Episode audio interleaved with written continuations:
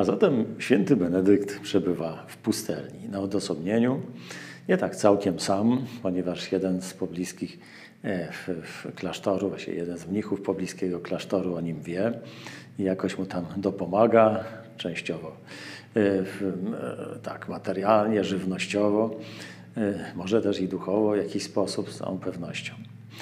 Mm, będzie w tej pustelni przebywał przez trzy lata, jak słyszymy. Mm, rozszerzmy nieco ten horyzont, ponieważ tak musielibyśmy, można powiedzieć, pozostawić przez trzy lata mm, świętego Benedykta w takiej samotności y, y, i jakby niejako tylko tak z dystansem patrząc na to, co robi. Ale spróbujmy troszeczkę wejść głębiej, wejść właśnie w tą jego pustelnię, w to jego odosobnienie. Widzimy, że e, jest to kolejne ogniwo całego scenariusza, który już rozwija się od pewnego czasu i w którym mm, ten młody człowiek kieruje się najpierw pewną intuicją wiary, jaką ma. Świat jest bardzo trudny. E, można byłoby piętrzyć dosłownie trudności e, wówczas, jakie przeżywa Kościół, świat, adwokat diabła mógłby tutaj pisać habilitację zarówno ze stanu ówczesnego kościoła, jak i w ogóle ówczesnego świata. Natomiast y, młody człowiek, y, y, który również nie zgadza się z tym wszystkim, ale jednocześnie szuka tego, za czym miałby podążać. Bo dosyć łatwo jest być zawsze na nie. Czemuś na nie, zwłaszcza jak doskwiera, to być y, przeciw nie trudno. I y, nawet y, nie trudno odnaleźć w sobie pewien bunt. Taki bunt jest bardzo ważny i świadczy o jakimś zdrowiu duszy, które gdzieś jeszcze pod tymi popiołami rozmaitymi tkwi.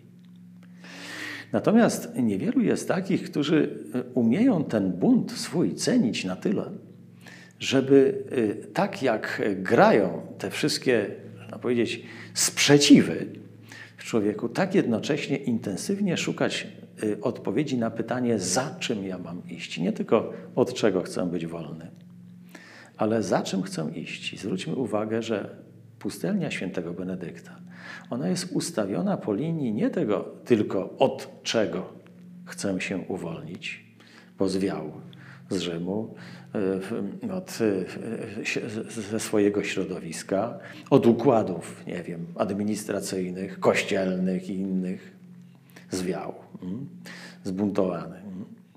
Ale ta pustelnia ma mu odpowiedzieć na pytanie, co dalej. Co w związku z tym? Jaki dar Tobie Pan Bóg daje? Gdzie jest ta złota nić, co do której człowiek się nie myli, że można nią iść. Właśnie nie w jakiejś tylko, która nie jest dla jakichś tylko przewidziana niezwykłych, górnolotnych, e, wyjątkowo obdarowanych ludzi, ale właśnie dla młodego człowieka, jakim jesteś. Mhm. E, powiedzieliśmy na początku, że to słowo Benedictus, błogosławiony, oznacza po prostu człowieka obdarowanego łaską. Tak naprawdę w, taki, w tym słowie może się odnaleźć każdy poszukujący człowiek, zwłaszcza młody człowiek również, gdzie właśnie na początku prowadzi człowieka pewna intuicja. Zwróćmy uwagę, jak często e, e, przełomy dziejowe, przełomy w kulturze rozpoczynały się właśnie od historii młodych ludzi. E, początkowo zbuntowanych wobec tego, co zastają, ale stopniowo dojrzewających również do, y, można powiedzieć, wierności pewnym dobrym natchnieniom danym im osobiście. Y, natchnieniom, które nie mylą, które, w których y, zaczyna się coś dobrego.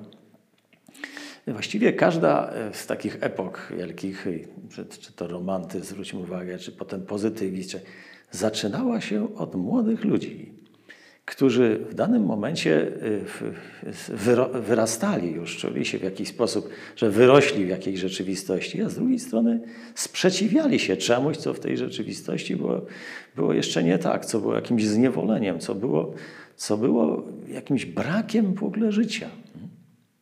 Teraz kwestia tego, właśnie, czy człowiek pójdzie za tym, co jest prawdziwe, w czym jest, czy w, w czym to życie jest prawdziwe, naprawdę. Czy też będzie szukał ucieczki, czy bunt stanie się ucieczką, nie? czy też bunt stanie się walką i poszukiwaniem. I tam, gdzie bunt stawał się walką i poszukiwaniem, tam przychodziły odpowiedzi wspaniałe. I nie żal było trzech lat na to, żeby podążać za tym, co rozpoczyna się jako dobra, dobra intuicja. Nie od razu jasna, nie od razu ukształtowana, nie od razu w pełni świadoma, ale w jakiś sposób właśnie błogosławiona. Benedictus, błogosławiony w swojej intuicji poszukiwania. Nie żal trzech lat, aby podążać za tym, co w nas jest naprawdę z tych pierwiastków autentycznych, e, które często muszą właśnie przez pewien okres przebijać się niejako i w nas samych, zanim uzyskają jakiś kształt. Młody Adam Mickiewicz, kiedy pisał Stepy Akarmańskie, e, ten słynny sonet e, zaczynający się od słów wpłynąłem na suchego przestwór oceanu, Zanim napisał e, ten, tą linijkę, napisał zupełnie coś innego. Coś w rodzaju poznałem stepowego przestrzeń oceanu albo coś takiego. Zupełnie coś innego napisał. I napisawszy, e, zaczyna rozumieć, że to nie to, że to nie tak, że to, co w nim samym jest, jest inne.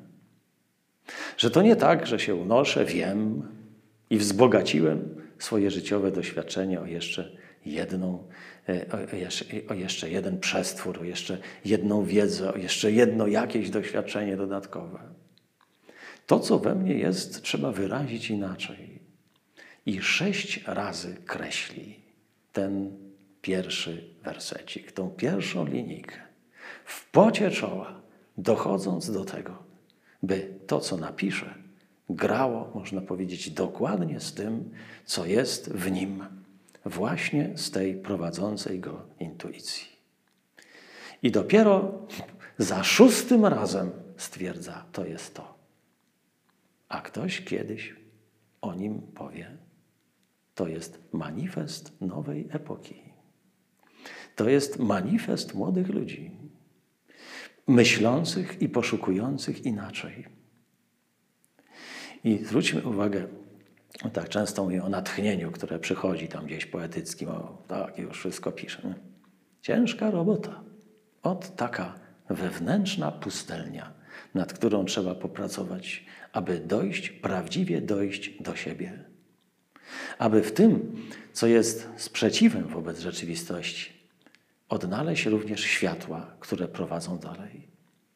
I tu święty Benedykt, właśnie zatrzymujemy się nad tym obrazem pustelni trwającej trzy lata. Trzy lata. Pustelni, która w tym scenariuszu ustawiona jest jako kolejne ogniwo łańcucha wtajemniczenia.